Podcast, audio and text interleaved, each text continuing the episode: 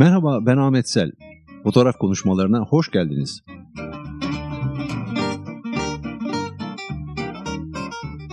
Burada fotoğrafın hallerinden söz edeceğiz. Fotoğrafçılar, yayıncılar, eleştirmenler, kısacası hayatının bir yerine fotoğrafı koyanlar bizimle birlikte olacak. Bugünkü konuğum Cenk Murat Pekcan adlı fotoğrafçı, Gölge Fanzi'nin kurucusu, fotoğraf insanı.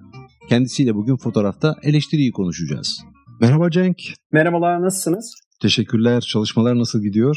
Pandemi sebebiyle herkes gibi ben de etkilenmiş olmama rağmen en azından masa üzerinde bir takım çalışmalar yapmayı sürdürüyorum. Gerek işte blogumda, gerek podcastimde fotoğraf içerikli olarak bir takım konuları masaya yatırıp işte gerek eleştiridir, gerek tercüme edilmiş metinleri paylaşmaktır şekilde devamım ediyor işlerim. Mirat'ın Puslu Fotoğraf Atlası başlıklı bir podcast yayınım var. Ben ilgiyle takip ediyorum. Başlangıç cümlesi benim favorim zaten. Baylar bayanlar kaydıraktan kayanlar. Bu yayın devam ediyor değil mi? Onun sürekliliğiyle ilgili bir takım eleştiriler alıyorum, geri dönüşler alıyorum. Ee, niye hani bunun belirli bir periyodu yok? Dolayısıyla niye biz sürekli olarak hani senin podcast'ini takip ederek istikrarlı bir şeyleri dinleyemiyoruz diye eleştiriyor insanlar. Haklılar. Fakat benim açımda da durum şu yani bu etken, bu bir bahane değil. Ya ben e, nasıl bir meyve dalında olgunlaşıncaya kadar beklenmeyip de erken davranılırsa e, yediğinizde tuhaf bir tat ağzınıza bırakır. Hatta tatsız tutsuz bir şeydir. Yediğiniz ilk ısırığı da tükürü verirsiniz. Onun gibi bir süreç bazı şeyler benim açımdan. Ben kendi içimde olduğu hissine ulaşmadan açıkçası bir şeyler paylaşmak istemiyorum. Bir de şu anda özellikle mesela yakın gelecekte paylaşacağım podcast içeriği e, bir takım makamlara ya da kişilere sorduğum soruların geri dönüşlerini almadan bir fikre varamayacağım şekilde bir süreci kapsıyor. Dolayısıyla bekletiyorum ben bunu. Ee, ve yakın gelecekte bu şartlar pekiştiğinde yayınlayacağım. Ama podcast tabii ki devam ediyor. Yani güncellenmiş yeni bir bölümün e, olmaması bir süreden beri bunun e, standby'a alındığı ya da bittiği anlamına gelmesin. Yani bunu da paylaşmış olayım sizin vesilenizle, dinleyicilerimizle. Önümüzdeki yayında bize ne anlatmayı planlıyorsun? Konuyu belirledin mi şimdiden? Tabii ki. Yani ben e, Emin Özmen'in kaçırdım gelişim sürecini, Magnum üyesi olmasıyla ilgili geçen süreci. Şu anda bir başka e, arkadaşımız Sabiha Çimen bu sürece dahil oldu. Ve ilk evresi itibariyle yani o İFSA'nın genç soluklarla ilgili yaptığı projedeki ilk fotoğraf e, sergisiyle başlayan sürece ben şahidim. Yani son 8-9 yıllık süreç oluyor bu.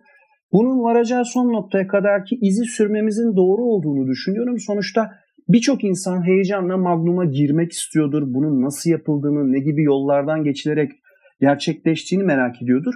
Bu anlamda bir kılavuz olması niyeti var kafamda. Ya en azından tetikleyici olsun. Kılavuz demeyeyim de biraz iddialı olmuş olabilir. Sonuçta o süreci keşke arkadaşlar çok açık ve net, şeffafça paylaşsalar. Esas onlar bize kılavuzluk etse ama şu an benim elimden analitik bir okuma yapmak ve bunu dinleyicilerimle paylaşmak geliyor. Yani konu buna dair. Cenk bu yayını hazırlarken seninle Türkiye'de eksik olduğunu düşündüğümüz fotoğraf eleştirisi konusunu ele alalım dedik. Fotoğraf eleştirisi bizde neden bir türlü gelişemiyor? Halbuki bu başlı başına bir çalışma alanı öyle değil mi? Şimdi bu sorunuza ben cevap vermeden önce eğer müsaade ederseniz bu fotoğraf eleştirisinden özellikle benim kastım nedir? Hoş bu aklın yolu birdir mantığıyla yola çıkılarak yapılan bir tanımlama olacak ama dinleyicilerimiz neden bahsettiğimizi bir isim tamlaması olarak algılıyorlar belki ama e, bunu ben dile getirmek istiyorum. Burada benim konuştuğum şey bir fotoğrafın, fotoğraf sergisi ya da albümünün doğru ve yanlış yanlarını bulup göstermek, her yönüyle değerlendirerek anlaşılmasını sağlamak amacıyla yapılan kritik. Ee, bunun bu her yönüyle değerlendirme kısmı derin bir alt başlık. Ona girmiyorum vakit kaybetmemek açısından ama Sonuçta tekil bir fotoğrafı ya da sergi ya da albüm olarak bir ürüne dönüşmüş fotoğraflar topluluğunu değerlendirirken bu nevi kriterler ışığında bir fotoğraf eleştirisinden bahsediyorum ben. Şimdi bunun niye olmadığı meselesine gelince bunları birkaç ana başlık altında toplamamız mümkün.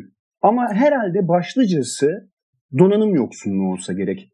Çünkü eleştirmenlik zor bir şey. Çok kolay bir şey değil. Sonuçta siz e, ister istemez öyle görünmese bile bir yapıt hakkında bir yargıya ulaşıyorsunuz ve bu sizi esasında eleştirinizin eleştirisi yapılacak ve hiç de dilinin kemiği olmadan insanların çok rahatlıkla eleştirebilecekleri bir platformun üzerinde cıscıbıl bırakıyor. Çırılçıplaksınız orada. O zaman bizim fotoğraf eleştirmeni kimdir sorusunu sormamız da gerekiyor doğal olarak. Fotoğrafla ilgilenen herkes bu anlamda birer namzet, aday. Çünkü şöyle ki sonuçta biz bir fotoğraf sergisine giden izleyici de olsak bu fotoğraf sergisini oluşturan fotoğrafçı da olsak Fotoğrafçı olarak ele aldığımız konuyu temaya işlerken esasında dünyaya bakış açımızı, hayattaki durduğumuz noktayı ifade ederken birçok şeyi eleştirip çerçevemizin dışına itip bize dair olan tüme varımı, iddiayı, sentezi artık neyse düşünsel olarak yaklaşımımız onu ortaya koyuyoruz. Yani bu kadrajlarımızın içinde yer alan şeyler esasında bizim tarafı olduğumuz, savunduğumuz dışında tuttuğumuz şeyler de eleştirdiğimiz şeyler olarak ele alınabilir. İzleyiciye gelince izleyici oraya geliyor ve bir vakit harcıyor bunun için. Ulaşımından tutun ilk fotoğrafın önüne geçinceye kadarki süreçte. Ve sergi boyunca da yaşamından tasarrufu asla söz konusu olmayacak zamanı gözden çıkararak bir süreç yaşıyor sergide. Ve bittiği zaman bence izleyici de yani amatör izleyici, profesyonel izleyici diye bir kavram yok e, her e, iki skalada da tutun ki var olsun böyle bir ayrım. Var olan insanlar, izleyici orada o izlediği şeyi hakkında bir kritik yapma hakkına sahip. Ama bizim bahsettiğimiz eleştirmen yani ehli eleştirmen dediğimiz kişinin olayı aslında sadece bir yargıya varmak değil. Yani burada ser, seyirci ayağından bahsediyorum ya eleştiri yapacak olan kişi herkes olabilir diye. Şimdi bizim bahsettiğimiz eleştirmense bir yargıya varmanın ötesinde izleyiciyi yapıtı daha iyi algılayabilmesi için yardımcı olmuyor. Aydınlatıyor onu. Ve bunu kültürel ve sanatsal anlamdaki birikimini bu kişilere açarak yapıyor. Yani esasında büyük bir özveri ve e, cesaret var burada. Dolayısıyla bir de tuhaf bir durum var. Yani eleştirmen bir hekim gibi yani bir doktor gibi. Nasıl normal aldığınız akademik eğitim sonrasında doktor oldum bitti diyemezsiniz. Ve ömrünüz boyunca eğer kariyerinizi buna baş koyarak yapmaya niyet etmiş bir hekimseniz, bir doktorsanız o zaman bunun bitmeyen bir eğitim olduğunu bilirsiniz. Sonuçta bağıl bir takım etkenler başta teknoloji olmak üzere geliştikçe sizin ele aldığınız konu neyse mesela operatör cerrah olduğunuzu düşünün. Bu anlamda bir hastayı iyi etmek için kullanılacak her argümanı bu işin içerisine katmak ve bunlarla aşina olmak zorundasınız. Eleştirmenin de böyle bir misyonu var. Eleştirmen bu anlamda donanımını, kültürel ve sanatsal donanımını her zaman güncelleyerek hatta mümkünse zamanın önüne geçerek bunları yapmak durumunda. Hani misal mesela işte 1962-91 e, yıllarında MoMA'nın direktörü olan John Jargo, Jarkowski yani adam hem fotoğrafçı hem küratör hem tarihçi hem eleştirmen ve e, MoMA dediğimiz müessese, kurum her zaman e, var olan e, neyse işte fotoğraftan bahsediyoruz diyelim. Fotoğrafın hep bir adım önünde geleceği sürekli öngören bir zihniyetle e, buna kökten bir yön vermiş mesela. E, sonuçta eleştirmenin de böyle bir misyonu, böyle bir sorumluluğu var.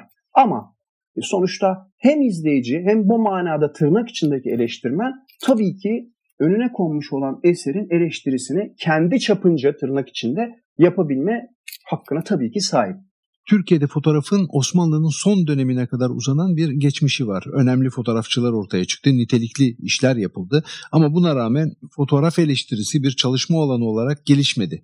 Bunu nasıl değerlendiriyorsun sen? Şimdi benim bu şahsi gözlemimdir elbet. Ee, bir kere bakın burada hafif bir film eleştirisine sonuçta fotoğraf ve sinema kardeşler e, değineceğim. Şimdi sonuçta fotoğraf eleştirisi de ilk 1918 yılında yapılıyor. Ama e, ne yerli ne yabancı çok fazla yapım gündeme gelmediğinden dolayı öyle çok yoğun bir hız kazanmıyor. 50'ler 60'larla birlikte bu biraz hızlanıyor. Ama esasında sinema eleştirisi dediğimizde bizlerin bildiği, benden bir kuşak hatta iki kuşak öncenin aşina olduğu esası en hızlı süreç 90'lı yıllarla birlikte başlıyor ki burada bir takım e, ikonlaşmış tırnak içinde isimler belirmeye başlıyor. İşte kimdir? Atilla Dorsay'dır, Alin Taşçıyan'dır, Selin Okyay'dır, Mehmet Açar'dır ve onların yapmış olduğu programlarda e, ilgililerin hatırlayacağı gibi ne bileyim bir beyaz perde vardı, sinema büyüsü vardı. Sanırım film önü ve arkası Alin Taşçıyan'la ve Mehmet Açar'la devam ediyor olsa gerek TRT2'de. Bunlar da e, filmin öncesinde bir takım şeyler konuşurduk. Ortasında bir antrak var mıydı hatırlamıyorum ama bittikten sonra da derinlemesine hem teknik hem e, başka başlıklar altında toplanan bir analiz yapılırdı. Şimdi bu, görüldüğü gibi bir gelenek. E, sinema e, sonuçta da sinemada hemen hemen işte icadından çok kısa bir süre sonra yine e, bu topraklara gelmiştir fotoğraf gibi. Ama burada bir eğilim bu anlamda bu yola baş koyan insan sayısı fazla olmuş. Hoş onların bir avantajı var. Sinemada Türk yapımlarının sayısının artması için e, çok uzun bir süre gerekmiş. Dolayısıyla eleştirilen genel olarak filmler yabancı asıllı olduğu için yani siz birini eleştiriyorsunuz ama muhatabınız birebir bunu duyup da hemen bir refleks geliştirip size cevap vermek durumunda değil. Oysa ki Sedat Simami'nin Pençe isimli filmini 1918 e, yılında Muhsin Ertuğrul eleştirdikten sonra baya işte bunun yapımını sağlayan Müdafaa-i Milliye Cemiyeti tarafından topa tutuluyor filan yani. Dolayısıyla e, bu avantajları söz konusuymuş orada. Bizde e, yani tabii ki ekalliyetten e, daha ziyade momentumunu almış Osmanlı topraklarına fotoğraf girdiği andan itibaren Müslümanlık sebebiyle bizim ikona karşı ciddi bir karşı duruşumuz olduğundan dolayı pek fazla haşır neşir olunmamış. İlerleyen zaman zarfında bu pekişmiş, yayılmış ama e, saray kendi yaptıracağı bir takım propaganda hareketleri için bile yani yurt dışından fotoğrafçı çağırmış. Cumhuriyetin kuruluşunda da aynı durumun gözlemlenmesi söz konusu. Çok detaya girmiyorum isimler vererek bir girdap olmasın diye. Derinleştirmiyorum konuyu ama e, neden bahsettiğimi anladığınızı düşünüyorum. Dolayısıyla e, fotoğrafçılıkta bunun gelişmemesinin sebebi boşa atıp tutacağımız uzun yıllar boyunca yabancı menşeyle fotoğraf albümleri, sergiler önümüze konmamış. Belki o zaman bunlar hızlı bir şekilde var olup önümüze konsaydı tıpkı sinemadakine benzeyen bir e, fotoğraf eleştirisi geleneği başlangıcı e, pekişebilirdi. Ama şu anda evet bu şartlar pekişti. Ne oldu? Yani yerli yabancı bir sürü iş üretiliyor fotoğrafik olarak. E, eleştirmen mi var? noktasına geliyoruz. Evet yok burada bir açmaz var. Zaten nitekim biz de bu meseleyi şimdi kendi çapımızda masaya yatırdık, analiz etmeye çalışıyoruz. Bu konu Türkiye'de fotoğraf ile ilgili bir ekonomik modelin gelişmemesi ile de ilintili. Tabi reklam, moda, tanıtım, çeşitli etkinlikler, kısmen haber fotoğrafını ben bunun dışında tutuyorum.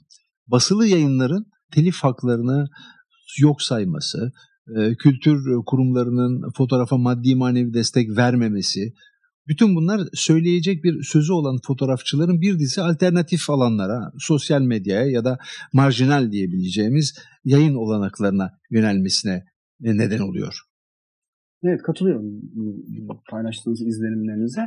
Nitekim ben bu anlamda zaten sizin demin sormuş olduğunuz soruya ikinci bir ara başlık olarak cesaret noksanlığı demek istiyordum e, aynen bahsettiğiniz üzere camianın küçük oluşu ve birbirine ters düşmekten kaçınan insanlardan oluşan bir cemiyet olmamız, bir topluluk olmamız bu manada da çok etkili. Hatta ben şöyle bir teşbihte bulunuyorum yeri geldiğinde.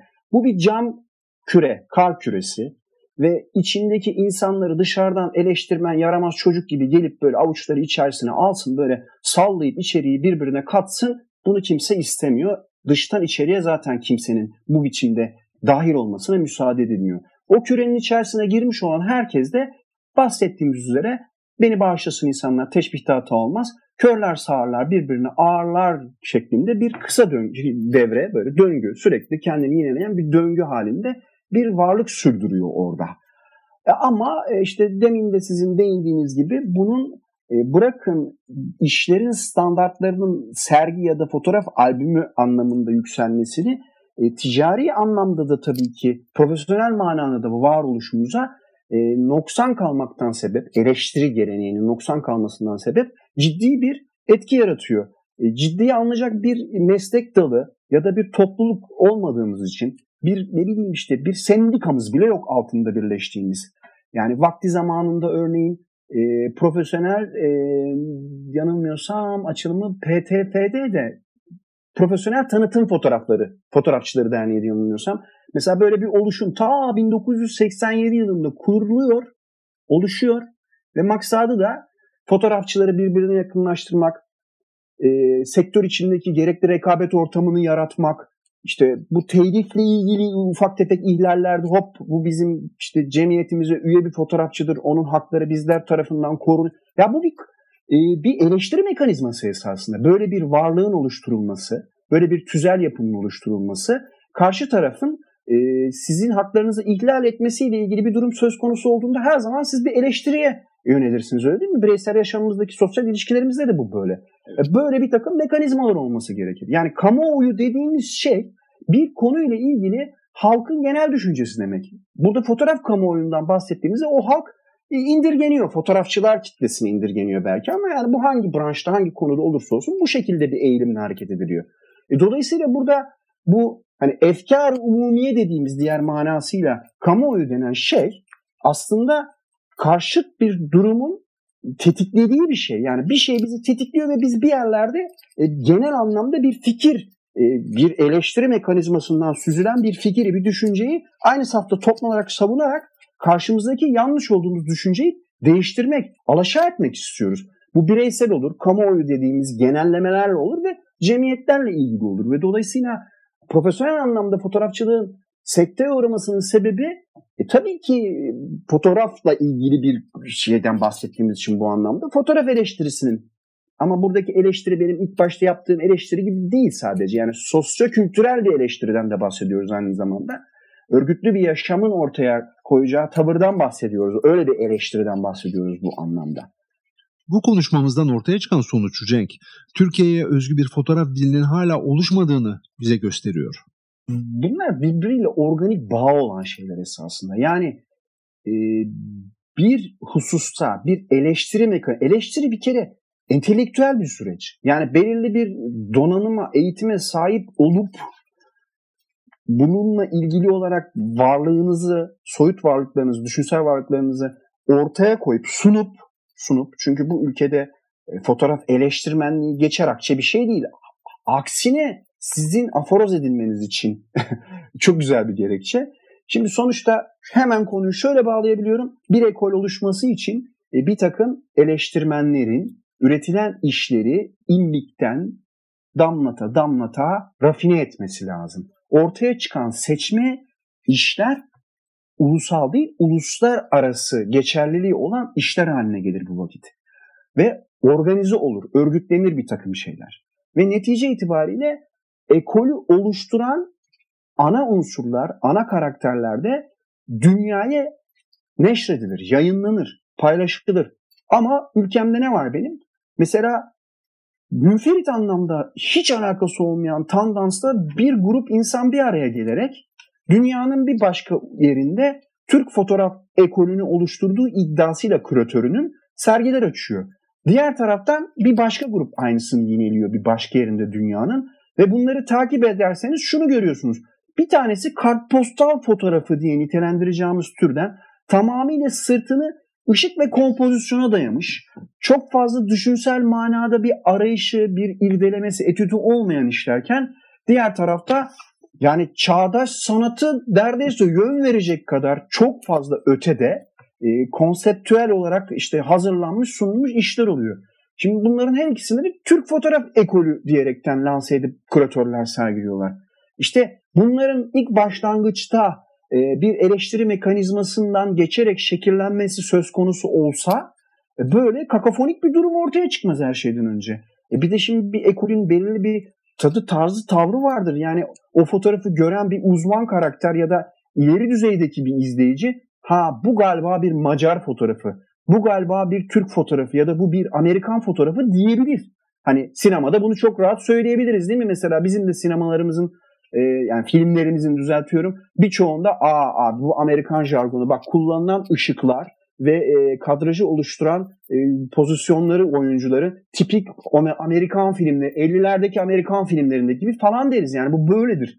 Sonuçta bunun kendine has tutumları, duruşları, temaları vesaire olur ama Maalesef yine bununla ilgili kimsenin ses etmemesi eleştirinin olmadığı bir ortam olmasından sebep cemiyetimizin daha doğrusu topluluğumuzun insanlar kafalarına göre yakaladıkları imkanları kendi lehlerine kullanırken hiçbir şekilde eleştiriye maruz kalmıyorlar ve tabiri caizse amiyane manada meydanı boş bulan at oynatıyor. Yani böyle bir duruma sebebiyet veriyor. Cenk buna bağlı olarak bizde gerçek bir editörlük mesleğinin olmadığını söyleyebilir miyiz? Nesnel eleştirinin olmadığı yerde editörlük olabilir mi? Valla editörlük, fotoğraf editörü olan arkadaşlarımız var. Yani çeşitli dergilerin künyelerinde açıldığında hala devam ediyorsa bu dergiler isimleri fotoğraf editörü diye e, orada yer alıyor. Onlarla konuşuyorum. Ya bırak Allah aşkına diyorlar. Türkiye'de fotoğraf editörlüğü diye bir şey yok. Yani hatta böyle e, millet bizim konumumuzu tehdit ediyor. Ya Ahmet'in yeğeni bu. E, bu çocuk böyle pissin burada. Mesela fotoğraf editörü olsun diye. En zayıf, en çok saldırıya açık, e, gasp edilmeye e, namzet bir statü, statü, bir sıfat halinde bu falan diye kendileri yani bu işin içinde bu sıfatı taşıyan arkadaşlar söylüyor. Kimi valla tası tarağı topladı yurt dışına gitti dedi. Ben fotoğraf editörlüğü yapacağım, kariyerim budur dedim ama e, yok hadi fotoğrafçılığa geri dönelim diyoruz. Fotoğrafçılıkta da zaten ekmek yiyecek kadar bile istikrarlı kazanç sağlanamıyor deyip alıp başını gidenler bile oldu. E, tahammül de yok. Yani tabii ki editörlük de esasında bir çeşit eleştirmenlik sonuçta. E, fotoğrafçı size projenin çapına bağlı olarak onlarca belki kimi halde yüzlerce fotoğraf getirip teslim ediyor ve siz bunları temel anlamda belirli bir sayı indirgiyorsunuz ki e, ondan sonra belki yani özel ilişkinize bağlı olarak editör fotoğrafçı arasındaki yani şöyle son bir şekli vermeden önce dostane bir şekilde çağırıp orada konuşursunuz. Bu da Türkiye'de oluyor bu arada. Öyle yurt dışında e, gerek Avrupa kıtasında gerek Amerika kıtasında kimse uğraşmaz yani fotoğrafçı gel bakalım hani kalbin kırılmasın son şekli vermeden önce sürtüşleri yapalım falan denmez. Burası bizimle ilgili bir meseleden bu şekilde yürüyor. E son bir sorarsa soruyorlar. Ondan sonra son şekli veriyorlar. Sonuçta ne oluyor? Belki 200 fotoğrafın masaya konduğu bir proje 16 ila 25 sayfalık şey fotoğraflık bir son dosyaya dönüşürken onlarca yüzlerce fotoğraf elemine ediliyor orada. Belirli bir tabii ki anlayışa istinaden. Bakın burada şunu da eklemek istiyorum müsaadenizle.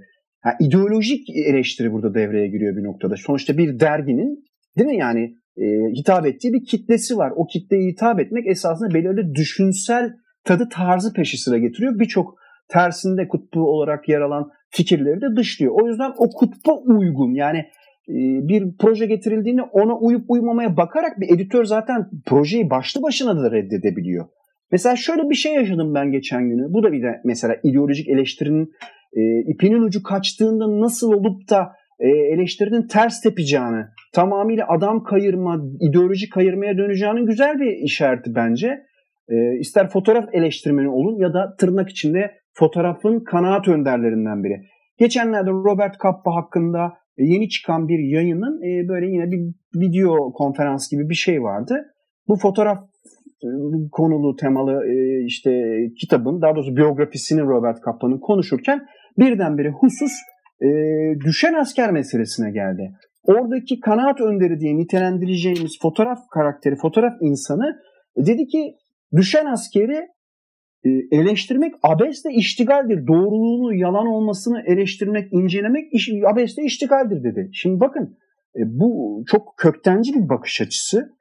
Ondan sonra düşündüm ben yani dedim ki neden böyle acaba? Şimdi bu ideolojik eleştirinin manayı yerinden e, sarsabileceğini, amacının dışına çıkabileceğini işaret ettiğimi tekrar yineleyerek söylüyorum bunu. Bu şahısın ICP ile bağlantısı var. ICP'nin kurucusu Cornel Kappa'dır. Cornel Kappa bilindiği gibi Robert Kappa'nın kardeşidir. E dolayısıyla şimdi bir takım bağlar, bir takım çatılar altında toplanan ideolojiler ve pratik kültürel, sosyal yaşam formatları sebebiyle bilinçaltınızda peşin hükümlülük oluşturuyor bazı şeyler. Düşen askerin doğru ya da yalan olduğunu irdelemenin abesle iştigal olması esas abesle iştigal oluyor. Dolayısıyla ister fotoğraf editörü olarak bir derginin çatısı altında çalışırken siz isterseniz böyle bir şeyin lansmanı esnasında zamanınızda organik bir takım bağlarla birbirine değmiş olduğunuz için bir takım şeyleri eleştirirken şirazeyi kaydırabiliyorsunuz. Ve fotoğraf editörleri o yüzden olgunlaşamadılar da zaten. Hep dışarıdan gelen etkilerle böyle huysuz bir işaret parmağı gelip hep böyle koltuk altına koltuk altına fotoğraf editörlerinin dürtüp durdu. Ve dolayısıyla Bu müessese Türkiye'de yerli yerine oturamadı. Bir elimizin parmağını geçmeyecek kadar çok e, yerli yerinde bu işi yapan hakkını veren insanlara tabii ki buradan selam olsun diyorum. O ayrı bir mesele. Türkiye'de öteden beri fotoğraf dergileri çıkıyor. Fotoğrafa odaklanan galeriler açılıyor. Festivaller yapılıyor. Ama bir süre sonra bunların teker teker kaybolduğunu ortadan kalktığını görüyoruz. Bunun temelinde tabii ki eleştirinin olmaması yani bunun varlığı sürecinde olmadığı gibi ortadan kalktığında bu duruma karşı da bir refleks geliştirilmemesi, bir eleştiride bulunmaması tabii ki ana etken. Ama e, her şey çok popülistçe yapılıyor. Ve biliyorsunuz bu bahsettiğimiz şeylerin hepsi yani dergi, bir galerinin devamlılığı, bir festivalin devamlılığı e, ya büyük sermayelerden ya da yerel yönetimlerden aldığı maddi destekle söz konusu oluyor. Ben bunların içerisine dün yaptıkları deklarasyonla e, faaliyetlerine son vermiş olan nar fotosu da bir ajans olarak da ekleyeceğim buna. Yani Türkiye'de bağımsız bir fotoğraf ajansının da hayatta kalamama meselesine de sebebiyet veriyor. Neden? Mesela ben en basitinden bir festival üzerinden bunu birazcık açılımlamak istiyorum. Nedir bu? Foto İstanbul Festivali. Foto İstanbul, İstanbul Ulus, Uluslararası Beşiktaş Fotoğraf Festivali olarak başlayıp bir süre devam etti. Yanılmıyorsam 2008 yılı son yılı olmuş oldu. Ve ben hatta buna bir refleks olarak e, Change.org üzerinden bir imza kampanyası başlattım. Sadece 438 kişi imza aldı. Halbuki orada atılan her imza bunun bu festivalin varoluşunun sona ermesiyle ilgili olarak bir eleştiridir. O imzaların her biri metaforik olarak esasında bu duruma karşıt duruş, kamuoyu ve eleştiridir. Lakin 438 tane insandan da tabii ki mütevellitse benim bu anlamda eleştiri yapan topluluğumdaki insan sayısı e, müstahakız. Yani bu festivalin olmaması çok yerinde ve doğru bir durummuş demek. Ben onu anlıyorum. Çünkü biz topluluk olarak popülist yaklaşarak konulara var olduğu zaman o şöyle harika böyle şahane diyerekten gazlamacı bir mantaliteyle amiyane olarak bu işlere dahil oluyoruz. Bittiğinde vah vah vah oluyoruz ama o kadar çok kraldan çok kralcıyız ki yeni festival çıktığında şöyle bir şey oluyor. Festival hey şahane festival harika festival festival öldü yeni festival yaşasın yeni festival şeklinde bir davranış şeyi var bizim yani döngümüz var. E, dolayısıyla ne bu tutuma bir eleştiri var ne bu dergilerin, galerilerin, ajansların, festivallerin yok oluşuna bir eleştiri var. Dolayısıyla bir yerlerde birileri için bu iş para ettiği zaman dergide basılacak, galeride açılacak, festivalde yapılacak. Ama tabii ki fotoğraf eleştirmenlerinin, e, fotoğraf camiamızdaki fotoğraf e, işte liderlerinin diyelim ya da işte kanaat önderlerinin bu işleri sıkı sıkıya ele alması için vakit belki de çok geçiyor. Yoksa yakın zamanda ne doğru düzgün bir galeride ki parantez açalım mis gibi Pamuk Bank vardı. Ama işte bir bankanın sermayesiyle ayakta duruyordu. Yok oldu. Ben bununla ilgili zamanında Gölge Fanzi'nde yazmıştım. Koskoca Pamuk Bank fotoğraf galerisinin fotoğraf arşivine ne oldu kuzum? Ne oldu? Kimse sormuyor, kimse eleştirmiyor. E o zaman galeri de yok olur. Kimse kusura bakmasın koleksiyonu da yok olur. Festivallerde masadan zamanında vardı diye konuştuğumuz nostaljik hikayelere dönüşürler. Nitekim buradan bir eleştiridir. Şu anda halen süre gelen yegane uluslararası fotoğraf festivali olan Bursa Fotoğraf Fest'te gitgide kendini yineleyen ve sürekli 3. 4. 5. turunu yapan insanlardan mütevellit bir festivale dönüşüyor. Kuratörü de sabit kalıyor yıllardır. Ve dolayısıyla şunu çok net söyleyebilirim. Bu sene olumlu bir gelişme kaydettiler. Bir şey değişti. Pandemi sebebiyle sanal ortamda yapılıyor. Onun haricinde her şey aynı taz, aynı hamam. Ama başta küratör olmak üzere birçok şeyin değişmesi lazım. Yeni küratör demek, yepyeni bir bakış açısı demek, yeni fotoğrafçılar, yeni fotoğrafik yaklaşımlar demektir. Uluslararası her festivalinde ben istisna bunu biliyorum açıkçası. Her zaman bu tandansla hareket ettiği görülür. Yepyeni kuratörlerle her sene yeni baştan şarj olup yepyeni insanları ve işleri, tarzları masaya koyarak ele aldığı husus, bu bir fotoğraf festivali sonuçta konuşuyoruz şu anda. Fotoğraf festivalinde fotoğrafı geliştirme misyonu yüklenirler.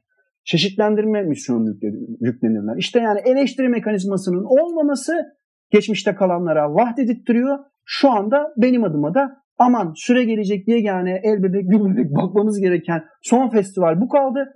Bunları birileri duysun dinlesin de inşallah e, yaşamını sürdürsün gözüyle bakıyorum ben. Aslında Cenk çizdiğin tablo oldukça karamsar. Bu durumda Türkiye'de hala fotoğraf var diyebiliyor muyuz?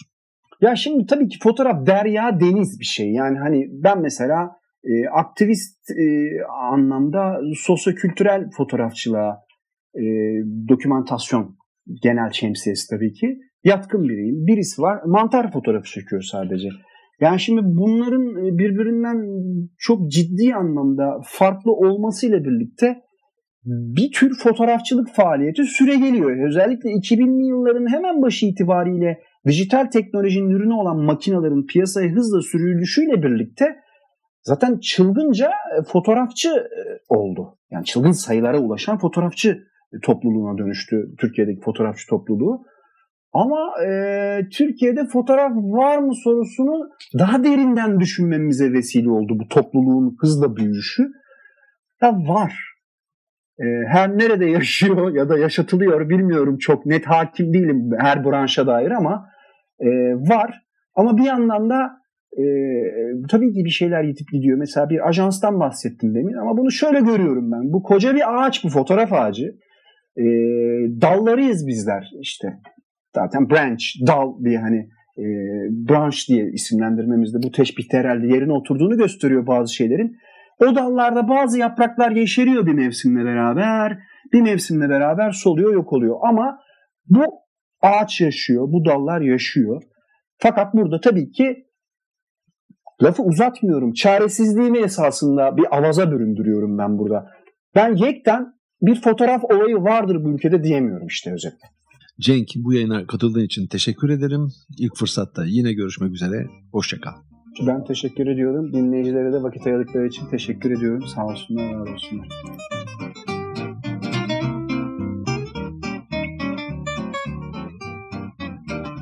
Bugün Cenk Mirat Pekcanıklı ile Türkiye fotoğrafında eleştiriyi konuştuk. Önümüzdeki fotoğraf konuşmalarında görüşmek üzere. Hoşçakalın.